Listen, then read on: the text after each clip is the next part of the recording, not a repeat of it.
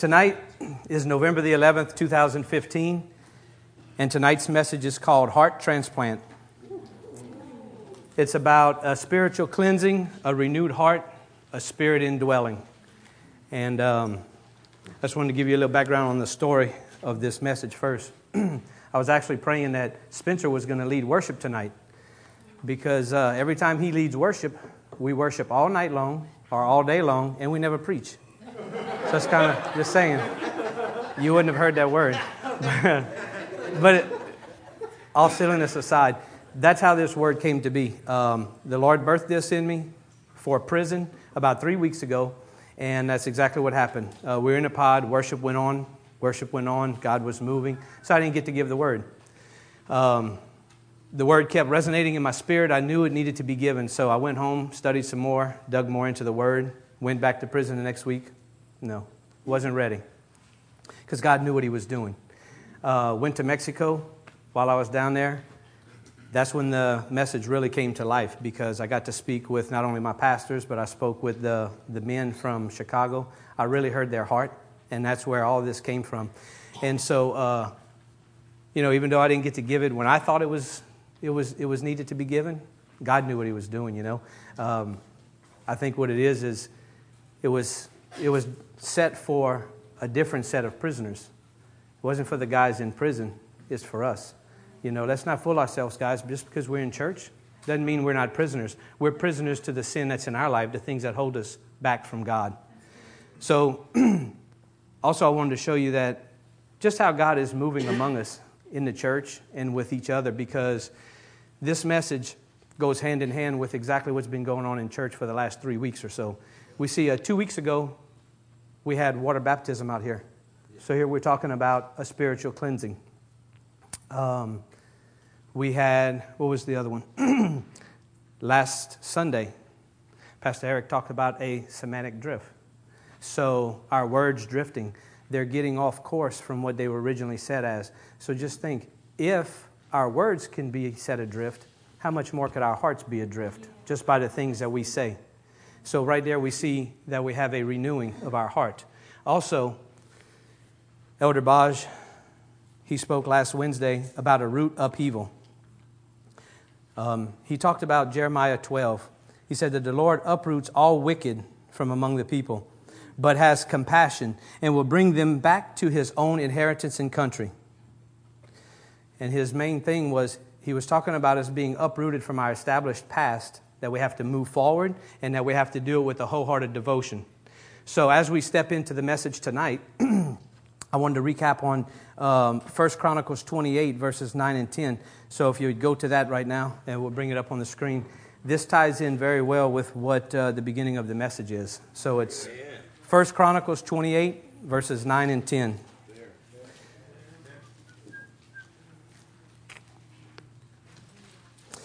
He says, And you, my son Solomon, acknowledge the God of your father and serve him with wholehearted devotion. Everybody say wholehearted devotion. Wholehearted.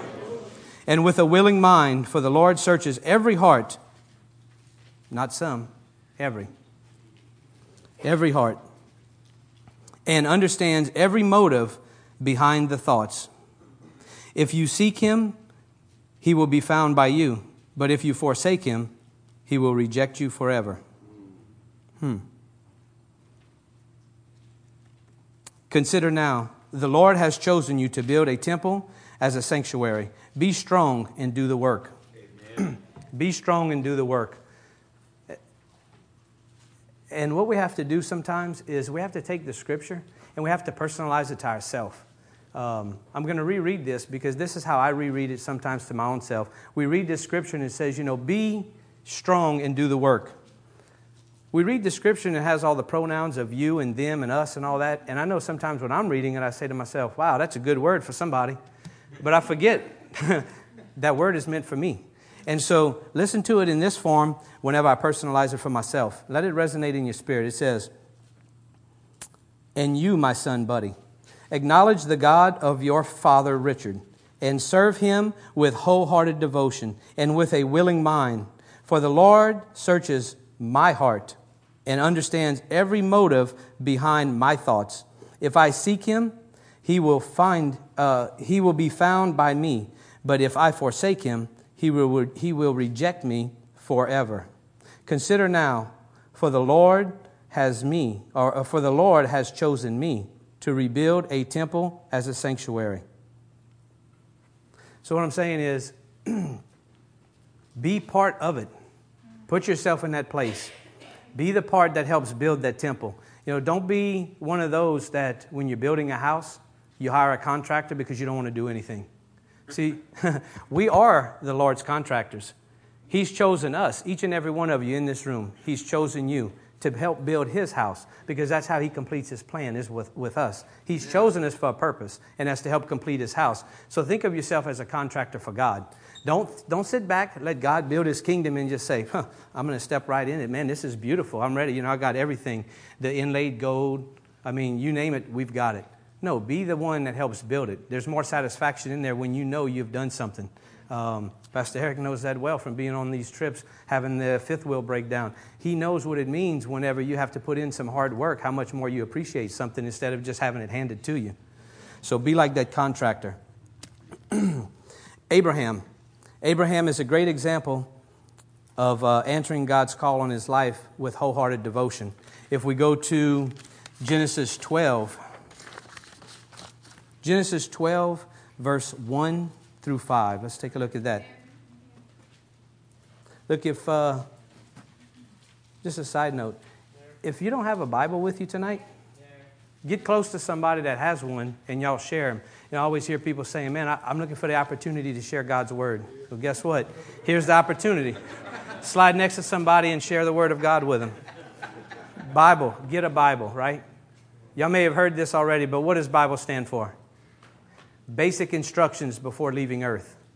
And that's exactly what you need a Bible for. So that way we know how to live this life before we leave the earth. We can't wait till we get there and pretend like we know what we're going to do. It's like going to play on a football field. You're in the game and you've never practiced before. You know, they hike the ball and you're looking around. What's going on? Same thing. Once we get to the kingdom and you're standing before the King of Kings and you don't know what his word says, you don't know what the instructions were for life, we're lost. Okay, Let's go to the Genesis 12. Everybody's there but me. Genesis 12. okay, so here in, in uh, chapter 12, we see this is the call of Abraham. Later, we'll get to uh, chapter 15, where he talks about the covenant of Abraham. But verse 1 The Lord had said to Abram, Leave your country your people and your father's household and go to the land I will show you. I will make you into a great nation. I will bless you. I will make your name great, and you will be a blessing. I will bless those who bless you, and whoever curses you, I will curse. And all peoples on earth will be blessed through you. Hmm, no pressure, huh, Abraham? So Abram left, as the Lord had told him, and Lot went with him. Abram eh, was 75 years old when he set out from Haran. He took his wife um, Sarai, his nephew Lot, all the possessions he had accumulated, and all the people they had acquired in Haran. And they set out for the land of Canaan, and they arrived there. Hmm. We have to leave. Goes back to what uh, Baj was saying. We have to leave something that has been established to go somewhere where we do not know. Um, God gives us promises. He calls us, but we don't know yet what, it's, what the calling is. Uh, we have to be prepared that when He calls us, we have to go, no matter what the circumstances are. Many of us in this room are like that. Now, if any of you guys were here or, or uh, Monday night, Pastor Eric shared with us an extremely amazing revelation that he got just that day, right? Yes. About the seven I wills. And uh, that truly blessed my life because as I was studying this, we look here in chapter 12. How many I wills do you think there are here? Six. No, six. Okay, but get this. While I was studying, this is what the Lord showed me. There's six I wills in here. Why six and not seven? What do we remember that number six is? Number six is the number of man. That's when God created man on the sixth day it stands for humanity and our human weakness. While I was studying, I'm like, you know, Lord, I just heard this great revelation from Pastor Eric. Where's seven? I'm, I'm lost. Um, and I'm sure it doesn't always have to be seven, but I was just curious. I'm like, okay, Lord, you're going to have to, you're gonna have to tell me something. What he revealed to me was this the Lord did six things I will, I will, I will. On the sixth day, he created us. We have to now, or, or the Lord has to now take a Sabbath. He sits and rests on the seventh day.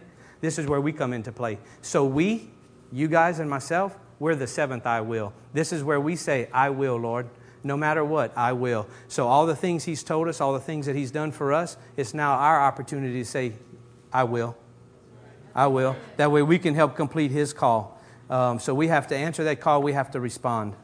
Um, guys, I want to take a second here. This is like my little infomercial. You know, usually in a good program or something, all of a sudden there comes an infomercial. But I don't want to edify or I don't want to exalt man. I want to edify my brother and my pastor Eric because this is a very anointed man of God. And the revelation that he is receiving from God that is blessing all of us. I hope you guys realize that. Um, what he shared with us on Monday night is now being able to be preached from the pulpit right here by myself and many of you guys that will have the opportunity because of the revelation that he's getting. I just want y'all to realize that we are walking and doing life amidst a very godly man because of his faithfulness and obedience to God. And I love him. And I just wanted to take a second to edify him for that. And I also want to take this time to encourage you guys that we cannot all sit back and continue to live life off of our brother's revelation. God expects that we all gain our own revelation. Amen. We have to study and dig deep in His Word so we all get a little gold nugget. See, when we get those gold nuggets, we have to share them with each other. That's what spurs us on. That's what creates a body of Christ here to where we can push one another forward. We can't just sit and rest on somebody else's coattails.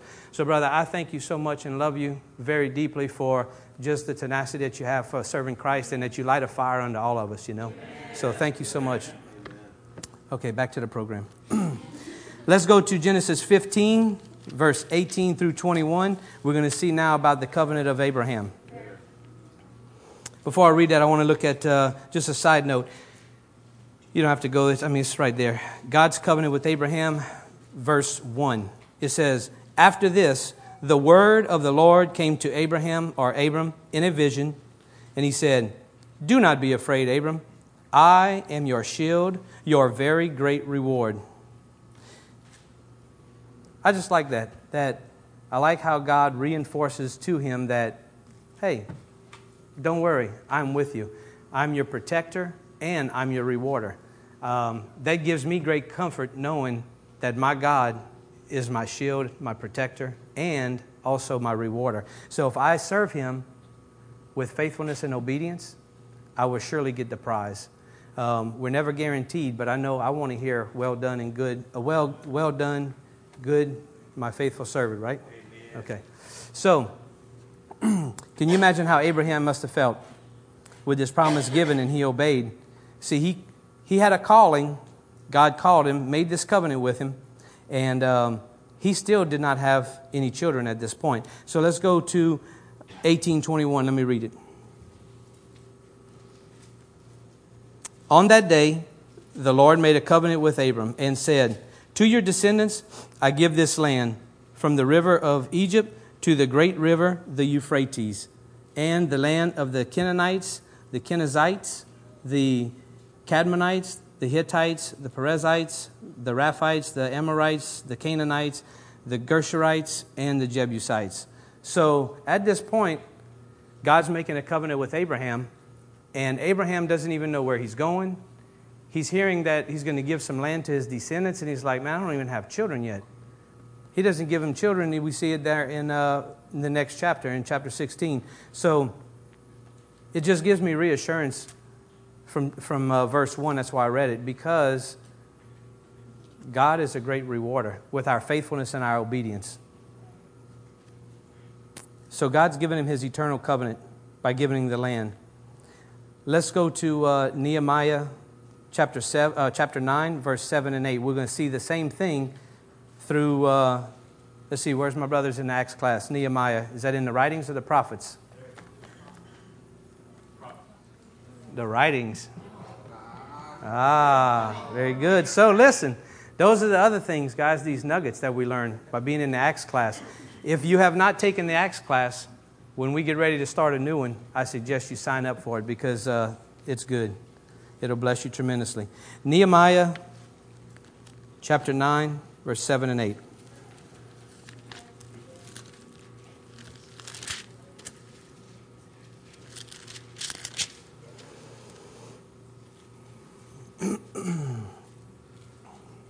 okay, so at the beginning of the chapter, we see, I'll read this. It says, You are the Lord God who chose Abram and brought him out of Ur and the Chaldeans and named him Abraham. You found his heart faithful to you, and you made a covenant with him to give to his descendants the land of the Canaanites, Hittites, Amorites, Perizzites, Jebusites, and Girgashites. You have kept your promise because you are righteous. What we see here is that the Israelites, the Israelites at this time, they were turning away from their sin. They were going back to the Word of God. And um, they started to worship the Lord. They were calling to Him, they stood up, they praised Him, they renewed their hearts back to God. And we see the same thing back in Genesis. So after they got their hearts right with God, what they do? They recounted the covenant that uh, God made with Abraham here. Because He says, You found His heart faithful to you and made a covenant with Him. See, we can see by what God is doing with Abraham, He's definitely in the heart transplant business. So when I was studying this part, I came up with a couple questions I wanted to ask all of you because, see, Abraham, Abraham is a great example of us. And um, if we're accepting that call by God, we need to be the same. So here's a couple questions. I just want you to think about these. Where is your heart in the process that we just talked about in uh, Nehemiah here? Who and how many lives will you affect or will you not affect by renewing your heart to God? See, if you're married, don't have children yet, God has already promised you some things. We have to step out and walk in faith. We cannot wait to see if we're going to have children to believe that He's going to give land to our descendants. Same thing if you're single. If you're not even married, God has already put things in place. He's already orchestrated things ahead of you. Just because you don't see it right now does not mean it hasn't happened. If God has spoken, it has already occurred. So, another one. What and where has God brought you out of? And do you have one foot in the old land and one foot in the new land? Are you willing to uproot completely? Don't be lukewarm. Don't be lukewarm. We either be in the new land or in the old land. We can't be in both places at the same time. I know for myself, whenever we were called to come here to LCMF, somebody that really encouraged me was Brent, Brent and his family. Look, I thought, I thought when I moved, I was like, wow, that's a great act of God. You know, move, sold the house in 30 days. We moved here 30 days after God spoke to us. But Brent, I was like, man, this brother came, he heard, and then moved, he didn't have a place to live or anything. He just came, found a hotel, and stayed there for a while. And I was like, now that's great faith. That's Abraham like faith right there. Brent didn't care what he had to do, he just knew God called me and I'm going. I was like, wow, that's good right there. And I said, well, I'm going to try the same, but mine wasn't quite like that. I mean, I, I, had to send my wife ahead of time, find us a house, you know. I'm, Brent, I'm working on faith like you, brother. I'm trying. I'm trying. All right. so we're stepping out. We're stepping out to what God has called us to do. What land is waiting for you to take possession of? So remember, Abraham didn't know where he was going before he went. He just obeyed. He just said yes. He just said, Yes, I'll go. Um, you have land that is waiting for you. And if you don't answer the call and you're not obedient, you're not going to get to that promised land that he's given you. Let's look at um, Hebrews 11 8 through 9 it, it explains exactly what I just said.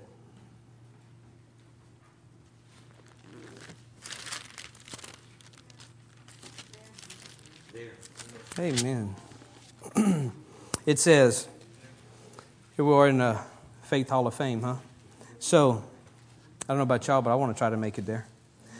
By faith, Abraham, when called to go to a place he would later receive, see, he didn't, he didn't receive it right away because there wouldn't be faith.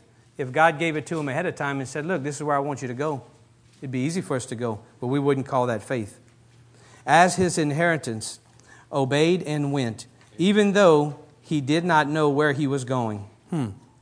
By faith, he made his home in the promised land like a stranger in a foreign country.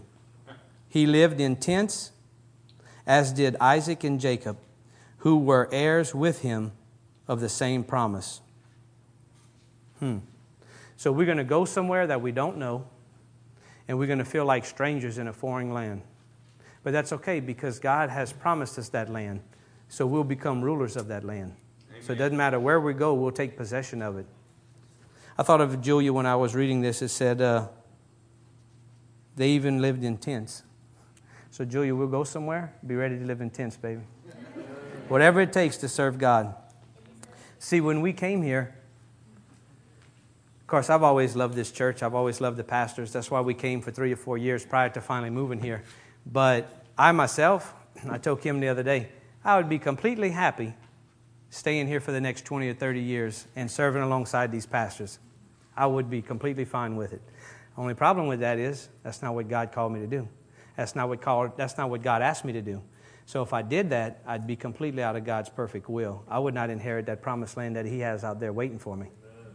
But I am here because God is preparing us. He's preparing me right now for for me to have a new heart, a cleansed heart, for me to have a uh, renewed spirit, and to have His Spirit indwelling. So that way, when we go forth, I'll go with a pure heart, with obedience. So therefore, I can serve the King of Kings and fulfill the promise that He's given me. Amen? All right. Let's get into the main scripture for the night. That was kind of like our appetizer. I tell you, Everything has to be with food with me. So let's go to Ezekiel 36. Ezekiel 36, verse 24 through 29. Put, uh, put yourself a little bookmark. We're going to read this scripture, and after we do, we're going to hang out here. We're going to break this scripture down, but we will go to other places um, because I don't want you guys to take my word for what I'm saying tonight. I want you to see it in the word itself. Amen? Okay. we have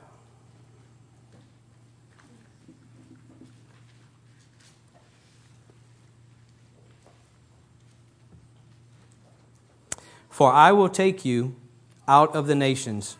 I will gather you from all the countries and bring you back into your own land. I will sprinkle clean water on you, and you will be clean. I will cleanse you from all your impurities and from all your idols. I will give you a new heart and put a new spirit in you. I will remove from you your heart of stone and give you a heart of flesh. And I will put my spirit in you and move you to follow my decrees and be careful to keep my laws. You will live in the land I gave your forefathers. You will be my people, and I will be your God. I will save you from all your uncleanness. Hmm. Okay, so we just talked um, we just talked about the seven I will statements, right? I think it, what a coincidence. I had already prepared these two scriptures in Genesis and Ezekiel before Monday night. And uh, that's what I'm telling you guys, man. The revelation that we're getting here is absolutely amazing. So, because of that, I was able to share with you what I'm talking about tonight. So, in this one, we have, just in what I read, nine I will statements right there. Okay? Nine of them. What I wanted to do is, real quick, I wanted to show you, for those of you who were not at Monday night foundations class, which I uh, highly recommend you go. Could y'all put Exodus 6, verses 6 through 8 up there? I just want to show you something that how amazing, like you didn't already know, the word was amazing, but let's look at real quick. I'm not going to go back over the teaching from Monday night. I just want you to see uh, that, oh, that's only 6, huh? Okay. Just follow along. Look at uh, Ezekiel 36 in your in your book while I'm talking about uh, while I'm talking about Exodus. So in Exodus, the seven "I will" statements were this: that uh, I will bring you out from the yoke of the Egyptians. I will free you from slavery. I will redeem you. I will take you as my own. I will be your God. I will bring you to the land. I will give it to you as a possession. Okay? Let's look at the. So we see what we have in, um, in Ezekiel. Okay, he starts out I will take you out, I will gather you to your own land, I will cleanse you, I will give you a new heart and a new spirit. I will be your God, I will save you. Do we see a pattern here? Does God love us or what? I mean, we see right here his plan for, for humanity. I mean, this is his plan of salvation right there. I mean, we heard it on Monday. We're seeing it again right here. I think it's amazing. I would have never picked that up if I would not have heard Monday night's revelation from Pastor Eric. Let's go to verse 24. Let's start there and break it down. Um, for I will take you out of the nations, I will gather you from all the countries and bring you back to your land. So again, God is doing something. Here we have to respond. Something is required. Okay?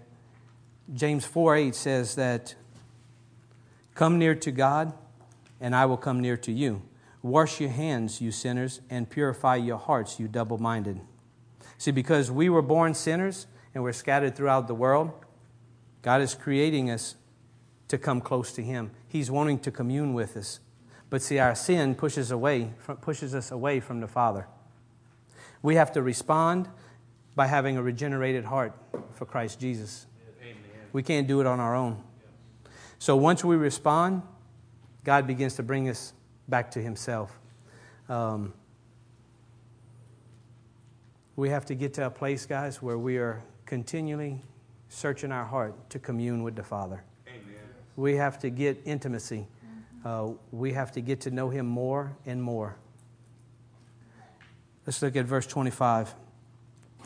We talk about a cleansing, the impurities and idolatry.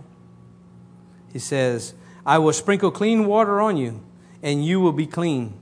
I will cleanse you from all your impurities and from all your idols. In sticking with our Paleo Hebrew uh, studying, um, the word cleanse means to be pure, to purify, and to be righteous. Do we have this slide that we could put up for the uh, Paleo Hebrew, please? So, again, while studying, it might be kind of hard to see. but again, this again is searching for those nuggets and asking God for revelation. And so, the Lord put purity on my heart. So, I looked it up in the Paleo Hebrew study the very top is written in Hebrew. And then we have it written in the uh, modern. And it says it's a te, a he, a resh, and a hey. The pictures for those, starting on your right to left, is a container, man with his arms raised high, a head, and then again, a man with his arms raised high. And what it means is so we have a basket or a container, we have a revelation or a revealing or looking. Then we have the head of man, first, top, or beginning. And then again, revelation, reveal, or look. So here's what God revealed to me about this purity is that it's God's container of His Holy Spirit or revelation that is being poured out over man's head to reveal His Spirit and the revelation of a pure heart. See, Matthew 5 8, when we talk about the Beatitudes, he says, Blessed are the pure in heart, for they will see God. So, what I saw with this was the shalom of God, right? Because God is the head. That's where we get shalom. That's where we get the right order and right standing with God. So, when we're in the marriage class, we learned that we need to have perfect shalom in our home, that God is above all, and then man, then woman, and then child. And then just for fun, Pastor Wade threw in the dog. Okay? But we don't want the kids to be left out. They got to rule something. Um, so let's go to Titus 1 15 and 16. It talks about this. It talks about being pure. Titus 1 15 and 16.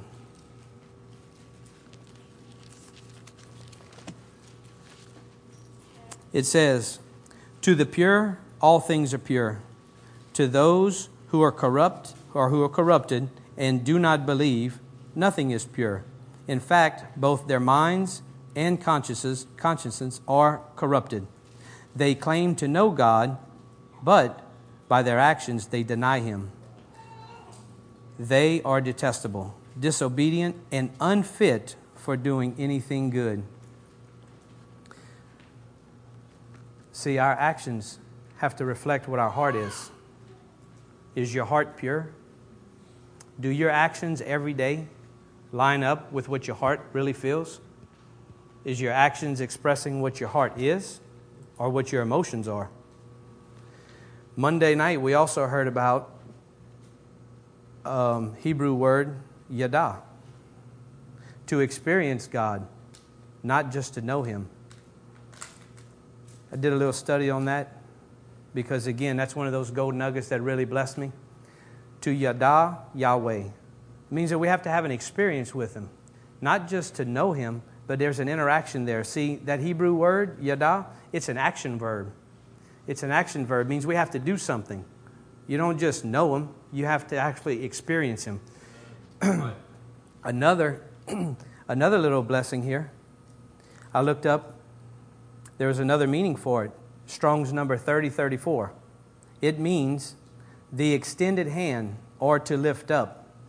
So, what it's saying is to worship with extended arms or with extended hands. And when I read that, what it brought me back to was Elder Charlie's vision that he had what was that, Charlie, 20 years ago? And that uh, his prophecy is that our church is experiencing God, okay? We are experiencing, we are Yada, Yahweh, because we are the church, according to uh, Charlie's prophecy. Our church is that extended hand, that extended arm of God. So that's why we are seeing such favor poured out on this church. You know, we just had the guys come from Chicago, and they were completely amazed and blown away by the worship service here, by the prison ministry, by just the conversations that we had on the mission field. And you know, we're here I don't want you to get blindsided. I don't want you to get blinded by the fact of what we're resting in because we do have something special here because of a prophecy given years and years ago. We are the extended arm of God for a purpose. And I don't think every church is. So we're sitting amongst something special here, guys. I want you to realize that because I know every time I talk to a visitor or a guest that either comes because I've invited them or someone close to you that you've invited, they all pretty much say the same thing about how anointing or how, how much they feel the anointing of God here during worship and during the preaching. Uh, so it's not to take, not to take lightly, guys. Um,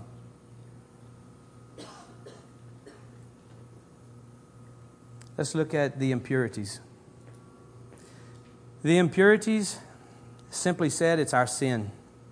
And this is what is spiritually separating us from God. It's our uncleanliness of our physical body. Let's look at Zechariah 13:1. It says, "On that day a fountain will be opened to the house of David and the inhabitants of Jerusalem to purify them from sin and impurity." See, we need to be purified before we can accept the promises of God and walk into that promised land. We see that with the Israelites.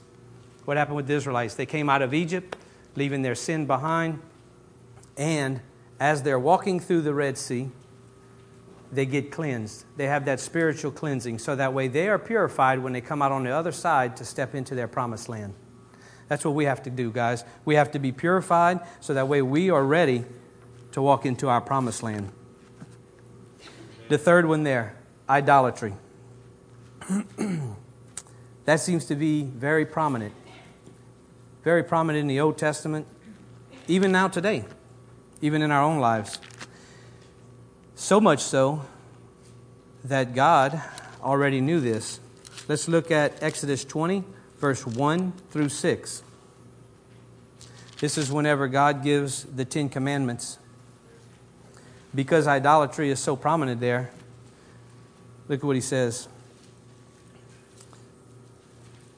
Before he even gives the commandments I am the Lord your God, who brought you out of Egypt, out of the land of slavery. Hmm. As there's so many of us in here tonight that we have to be willing to come out of slavery, the bondage that we're held in in our own lives. I think a lot of times we're holding ourselves in bondage. We're holding ourselves in slavery. You know, it's kind of like the thing, the saying of the prisoners. you can open up the cells, you can open up the doors, but because they have such a comfortable life in there, they're getting fed three times a day, a nice warm bed, they're afraid to leave and go back out in the world because they know what's going to happen. If they're not prepared and equipped, they're going to return right back to the slavery, right back to their bondage. Same with us. I think some of us tonight, we're trying to break free. We're trying to get out of that slavery. We just don't know how. That or our heart has been so callous that we're not allowing God to renew it. Let's look at the commandments because of idolatry. You shall have no other gods before me. Also, he says, in some uh, interpretations, will not have any gods besides me. The second commandment You shall not make for yourself an idol in the form of anything in heaven above, or on earth, or beneath the waters below. I think he's pretty much covered all the areas.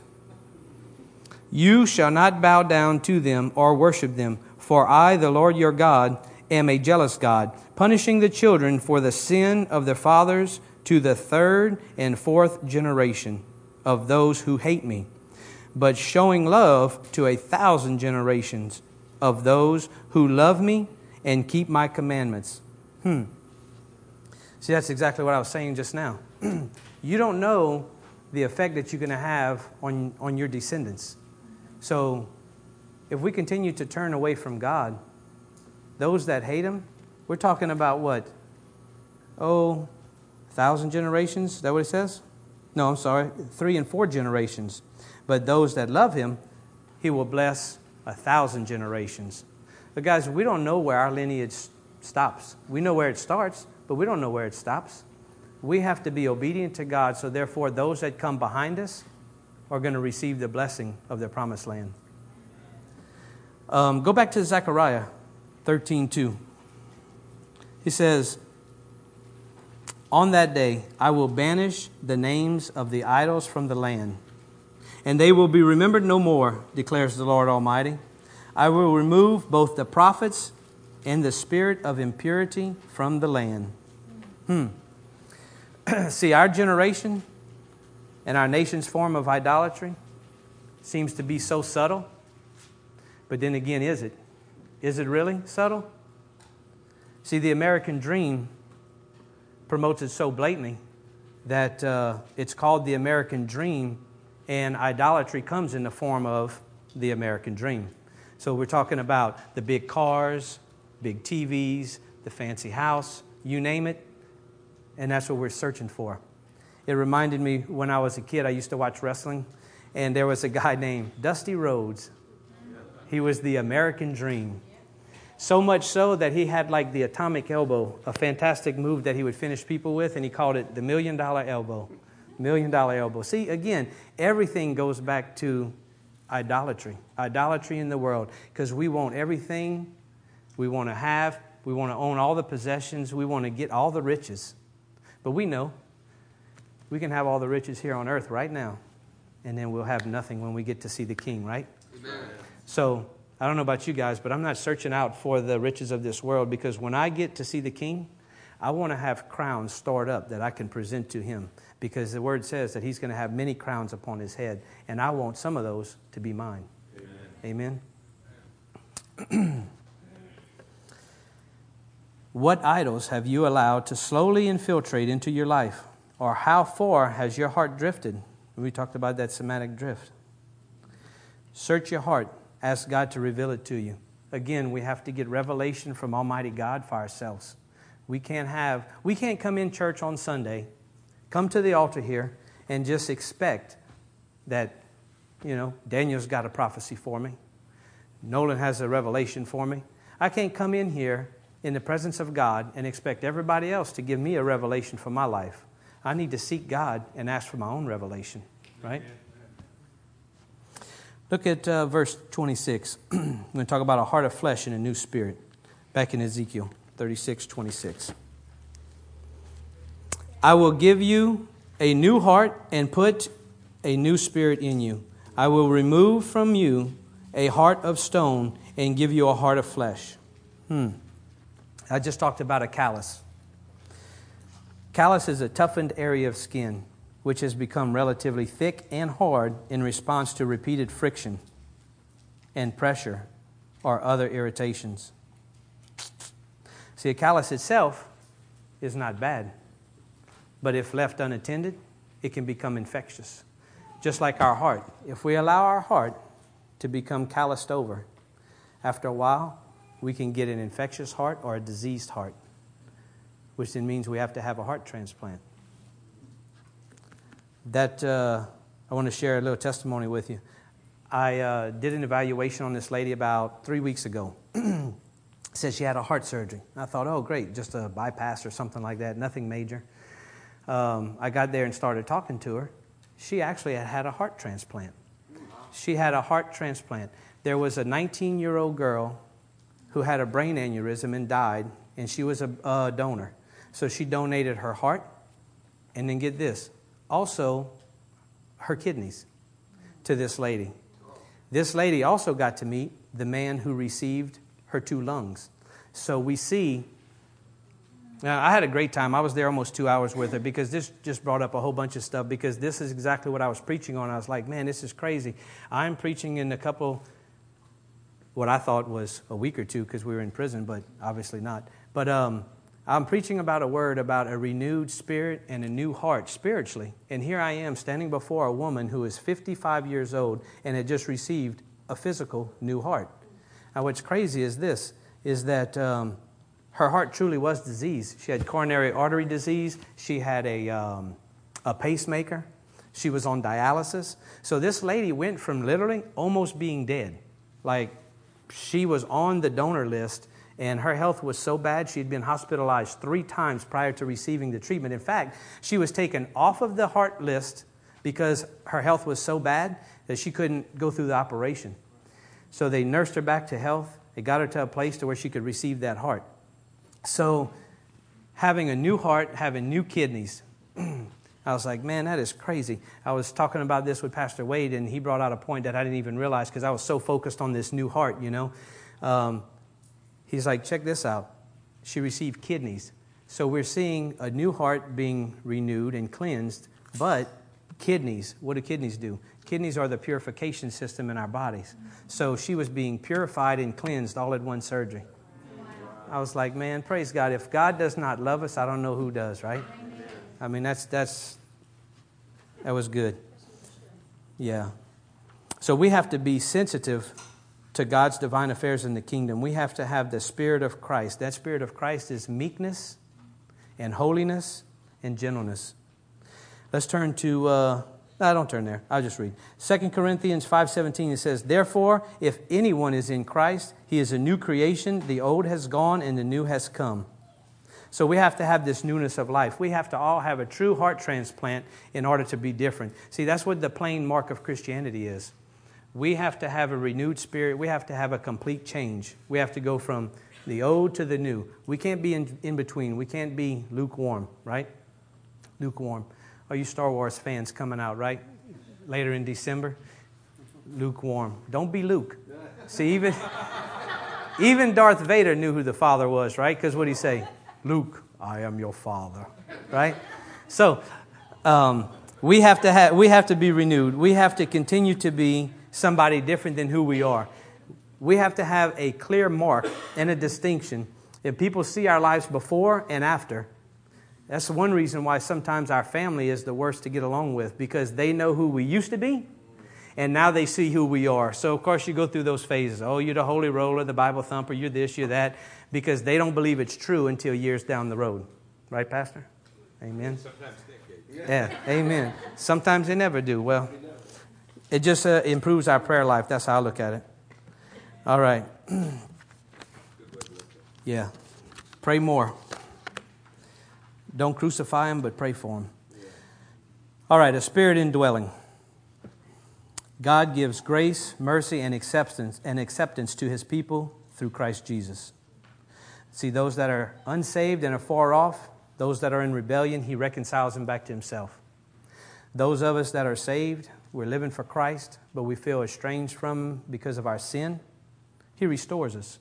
He wants all of us, the ones sitting in this room and the ones out there, the ones that you guys go minister to at the FBOR, the ones that we go to the prison for, the ones at Planned Parenthood, all of us together. He wants us all to enjoy communion with Him. He wants us to fellowship with Him and to receive His approval. Again, we have to have a renewed heart in order to do this. See, if we want that Spirit of Christ, we have to walk as He walked. That's what 1 John tells us. 1 John 2 6, he says, Whoever claims to live in Him must walk as Jesus did. Um, let's talk about the ways of Christ, the way that God commands Him. In Deuteronomy 5.29. Turn there real quick. Keep His commands. Y'all doing okay? Yeah. All right. y'all got, y'all got serious. I didn't know if y'all enjoying this or y'all falling asleep. Amen. All right, brother. Good. If we're running late, praise God, Brenda's is open, right? Okay. Amen. Deuteronomy 5:29. Keep his commands. Oh, that their hearts would be inclined to fear me and keep all my commands Amen. always, not sometimes, but always, so that it might go well with them and their children forever. Again, we see this in the scripture. Not only will it go well for you, but it'll go well for your children, for your descendants.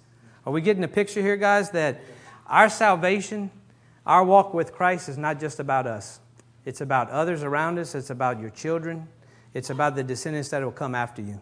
So we need to take it serious. So I don't know where you are with your walk with Christ, but it's time to analyze it right now. It's time to do a heart check because if you have kids, you look into their eyes, you look into their heart. The Lord has ordained them for you, He's put you over them.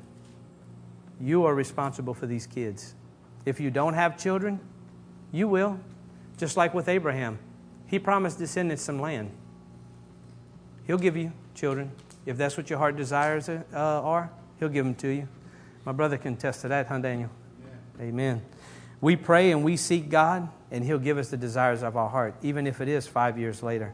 But the good thing about that is it makes you appreciate more what you have when you get it.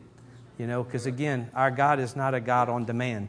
You know, we don't just turn Him on Netflix and go switch to Him, and then all of a sudden, boom, there's God in our time. 1 Peter 1:16 1 Peter 1:16 We're going to see how we need to be holy as he is holy. 1 Peter 1:16 Yep. But just as he who called you is holy, so be holy in all you do, for it is written, be holy because I am holy. See, it is written because even Peter knew this. He was referencing Levit- Leviticus 11:44. Again, getting instructions about how we need to live life. We're not just standing on what we know, but what has been written before us. Now, that's the nice thing about everybody we read about in the New Testament. They had the law to fall back on. You know, those guys back then, they just had to rely on God Himself, right? They, they didn't have anything to read except the Torah. Yeah. Um, flip over to 2 Peter 1 3 through 8. We're going to see how we start to give, how God gives us instructions.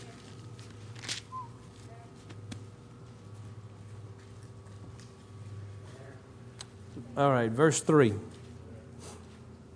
His divine, his divine power has given us everything we need for life and godliness through our knowledge of Him who called us by His own glory and goodness. Through these, He has given us His very great and precious promises, so that through them you may participate. Again, we have to do something. We're going to be called to action. We're not just sitting there. We'll be called that you may participate in the divine nature and escape the corruption in the world caused by evil desires. For this very reason, make every effort to add to your faith goodness, and to goodness knowledge, and to knowledge self control, and to self control perseverance, And to perseverance, godliness. And to godliness, brotherly kindness. And to brotherly kindness, love. For if you possess these qualities in increasing measure, they will keep you from being ineffective and unproductive in your knowledge of the Lord Jesus Christ. Again, it's about Yada Yahweh. We have to experience Him, we have to do something. It's an action. We don't just get to know Him by all the knowledge. He gives us instructions for this on purpose. We have to make every effort to add to our faith day and night. We have to renew our minds at all times. Continue to get in His Word. Talking about instructions. Let's look at uh, Psalm 119.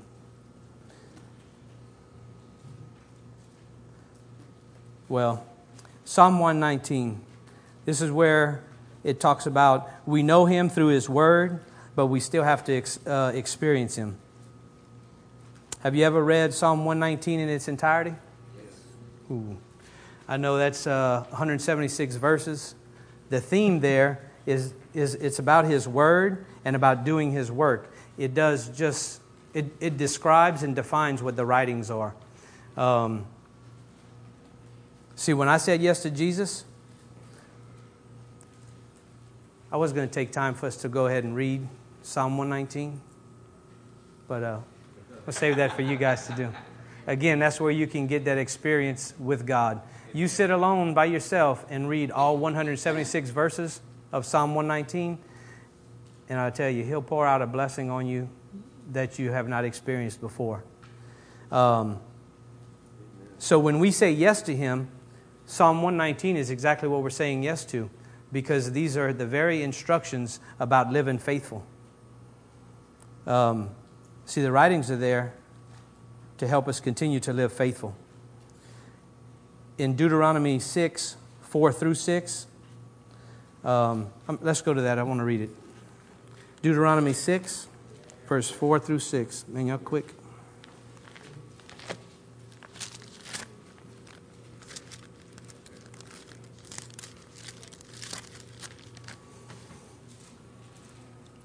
Hear, O Israel, the Lord our God. The Lord is one. Love the Lord your God with all your heart and with all your soul and with all your strength. These commandments that I give you today are to be upon your hearts. See, that's what the Jews refer to as the Shema. Is that right? Shema? Shema? Shema. Shema. And what it is, it's talking about the law, the prophets, and the writings to where we, the law, He inclines our hearts. The prophets, they warn us. And in the writings, Psalm 119 tells us how to live faithful for Christ. Amen.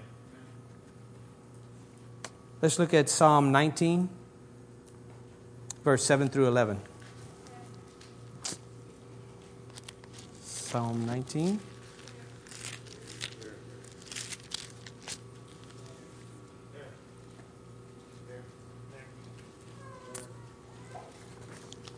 So we're talking about instructions.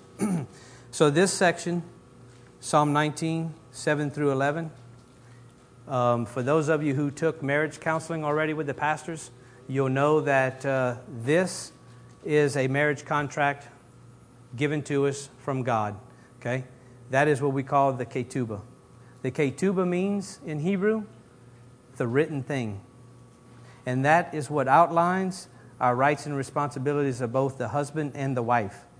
See, it's a binding contract that cannot be broken. Ketubahs. This, guys, is our ketubah right here. We each have one, we possess it. you put that slide up if we have it, please, of the ketubah. See, what a ketubah is, it's a written contract. So, in Jewish culture, so for again, you guys that are in the Acts class, there's our cultural reference. We have a ketubah. It's a written contract, right? And what it is, both the husband and the wife, they sign it, and then they give it to the bride so that way she can keep it because it's very ornamental, as you can see. It's not just a piece of paper, but they usually frame it, hang it on the wall, um, and the bride keeps it as a keepsake. But what we see here is that our Bible is the ketubah. We are the bride of Christ. So we get to have our contract with God, a binding contract, and we get to keep it forever. So it needs to be written upon our hearts so that way it stays with us forever. So here's a question Can you see what God has done for us through these scriptures that we've talked about? So we need to understand the importance of knowing Him through His Word. Not just knowing Him by knowledge, but by knowing Him through His Word. We have no excuse for not knowing Him because we all should have a ketubah.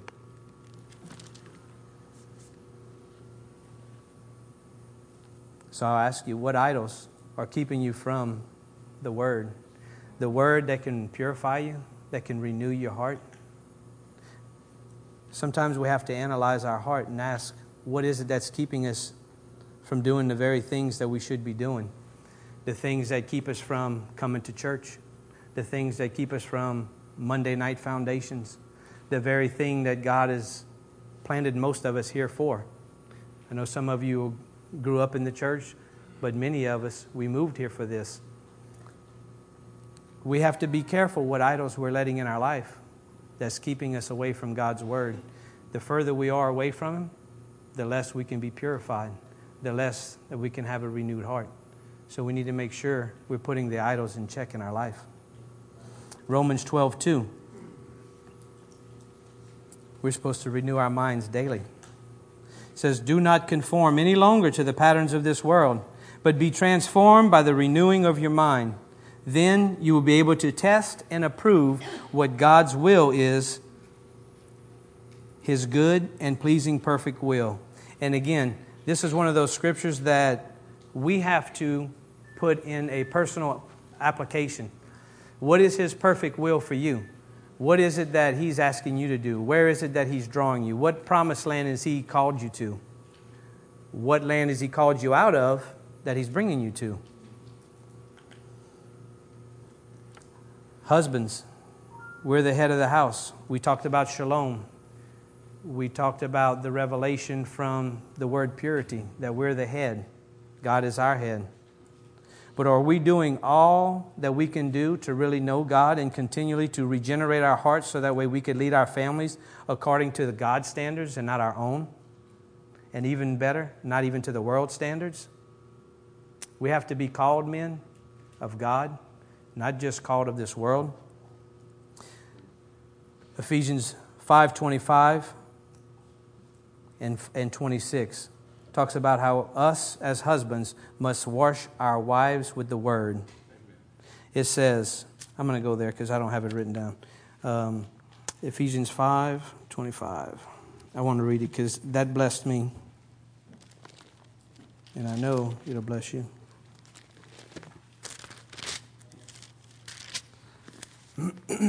says, Husbands, love your wives just as Christ loved the church and gave himself up for her to make her holy, cleansing her by the washing with water through the word, and to present her to himself as a radiant church, without stain or wrinkle or any other blemish, but holy and blameless. So, guys, it goes beyond just ourselves. That's what I was saying earlier. The decisions we make in life affect more than just ourselves. It affects everyone around us. It affects everyone that God has entrusted us as men, as husbands. We are responsible for cleansing our wives, for washing them in the Word, and we should do it daily. I know, guys, we get busy with work, we get busy with this and that because we are the head of the house. We have a lot of responsibilities. But we cannot allow those daily responsibilities to overcome us to where we're not even getting in the Word of God. If we're not renewing our minds, how in the world do we expect to be able to cleanse our wives and to wash them and bathe them? You know, we have to take a bath before we can bathe others, right? Amen. Single people? Hmm.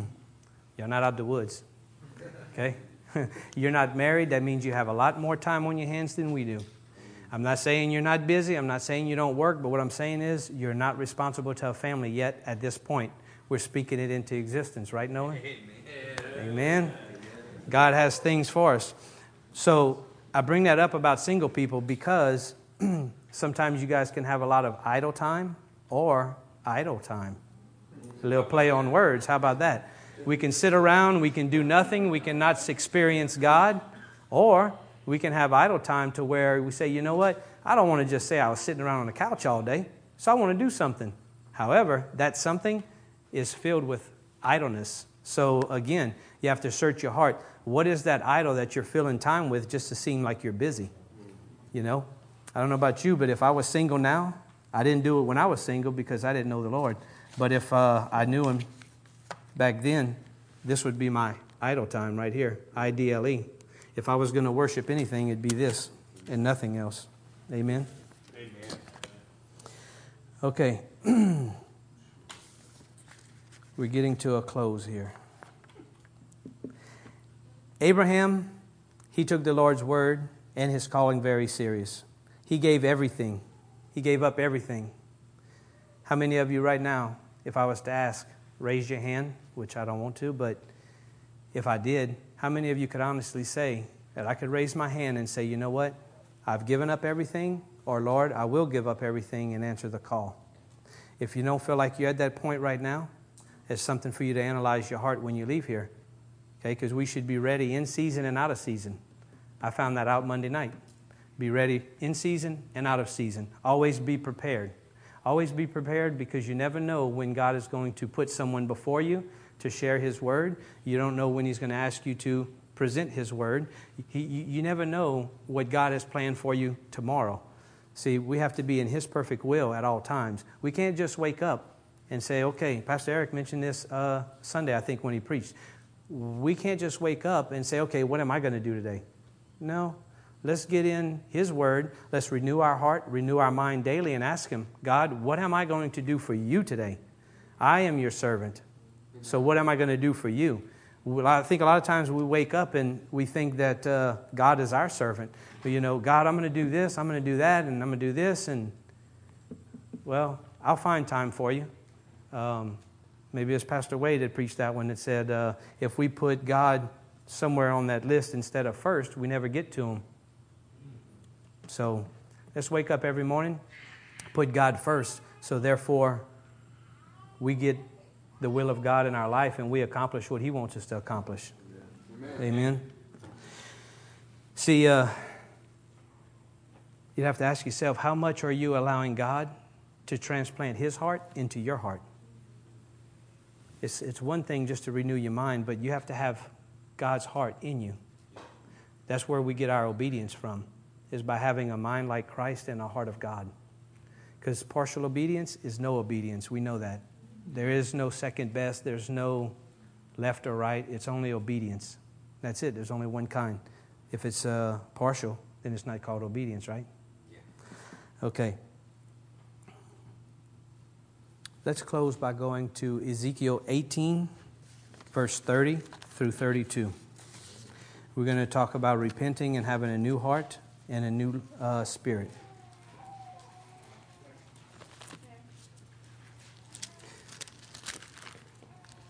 Guys, I hope you have uh, learned something tonight about having a renewed heart and a renewed spirit. Okay. Therefore, O house of Israel, I will judge you, each one according to his ways. Hmm.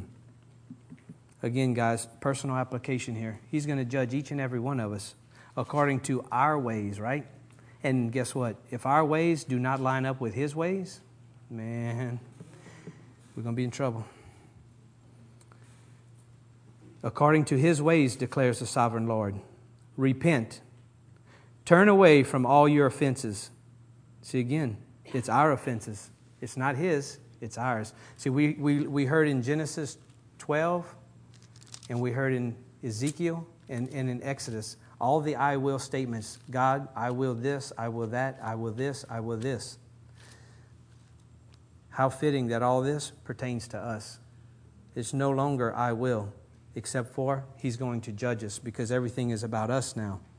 So, turn away from all your offenses, then sin will not be your downfall. Rid yourselves of all your offenses that you have committed.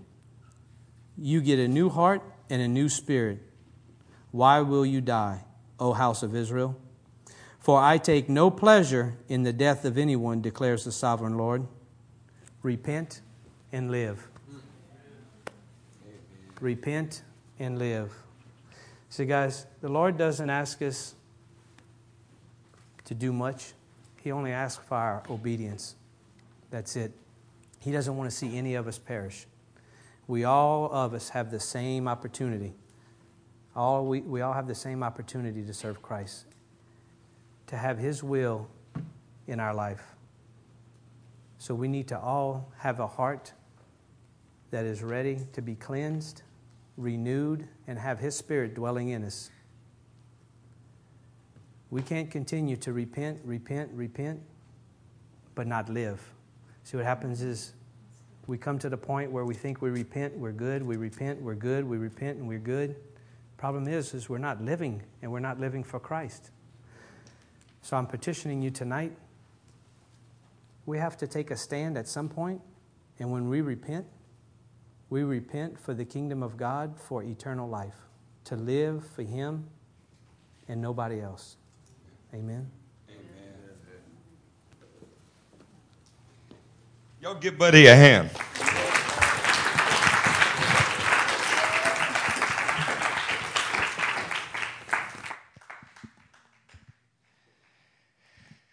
I love that cultural reference, Buddy. I happened to have been eating ribs with Rick and Susan Lawhon last night. If you've not had that experience, well, you're missing out on one of the finer things that is available to us this uh, this side of the resurrection. And somehow or another, the conversation drifted to someone that they knew that had a heart transplant, and uh, I don't remember what they said about the texture of the person's hair and the color of the hair. But I do know that they said that for the first time in their life, after the heart transplant, they had a different color hair and it was curly. And uh, oh, we all, we all had a good giggle about that. And it is kind of humorous to think about that you could get a heart transplant and somehow in our anatomy and physiology, I could be a redhead. I don't know how that works. And it's anecdotal. Maybe, maybe it was a complete coincidence, but I have noticed this. When you take the verse seriously that is Buddy's text tonight, I will give you a new heart and put a new spirit in you. It shows up in every last ounce of your being on the outside. That while people may not be able to see the new heart inside of you, they certainly see what that new heart produces. His cultural reference tonight was a ketubah.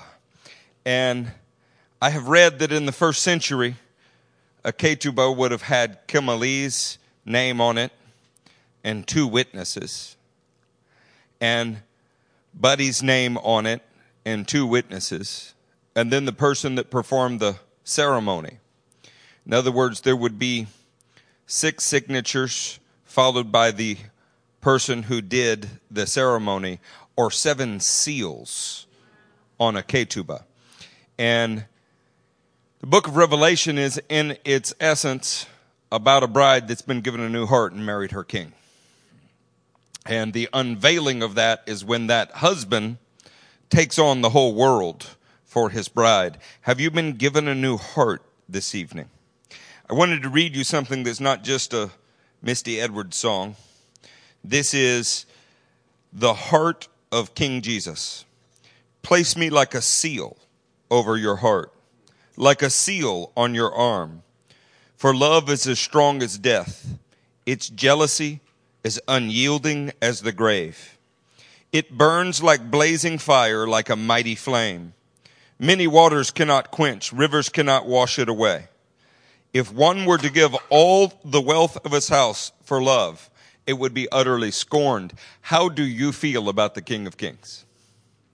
See, I love the way that Buddy shared people's testimonies as he gave his message because not only did Brent show up in the church and that inspired Buddy in the way that he moved, but I don't think the Adarmes would be here if Brent's household had not stayed in a very specific motel or hotel or however that works, extended stay, right? I don't think that if Nick and Sam had not been invited to the church, that we would see Peyton and Hannah here. I don't think if Peyton and Hannah had not been here, that we would see Chris and Joy. And so the story goes on and on and on. The question is, what do you want the new heart that He gave you to produce? He doesn't just give us a new heart, He cleanses us. He puts His Spirit in us to move us to keep His decrees. In the end, then, we're kind of left without excuse, aren't we? I am proud to serve the Lord with you. If you are discouraged, don't be. Get a heart transplant. If you find an impurity, don't let that define you. Let the next filling of the Spirit cleanse you from that impurity and move you on to new things. If you are not happy with the way yesterday looked, then determine that the way today finishes will be as if you had him as a seal across your heart and arm. Blazing mighty love. Could y'all stand to your feet?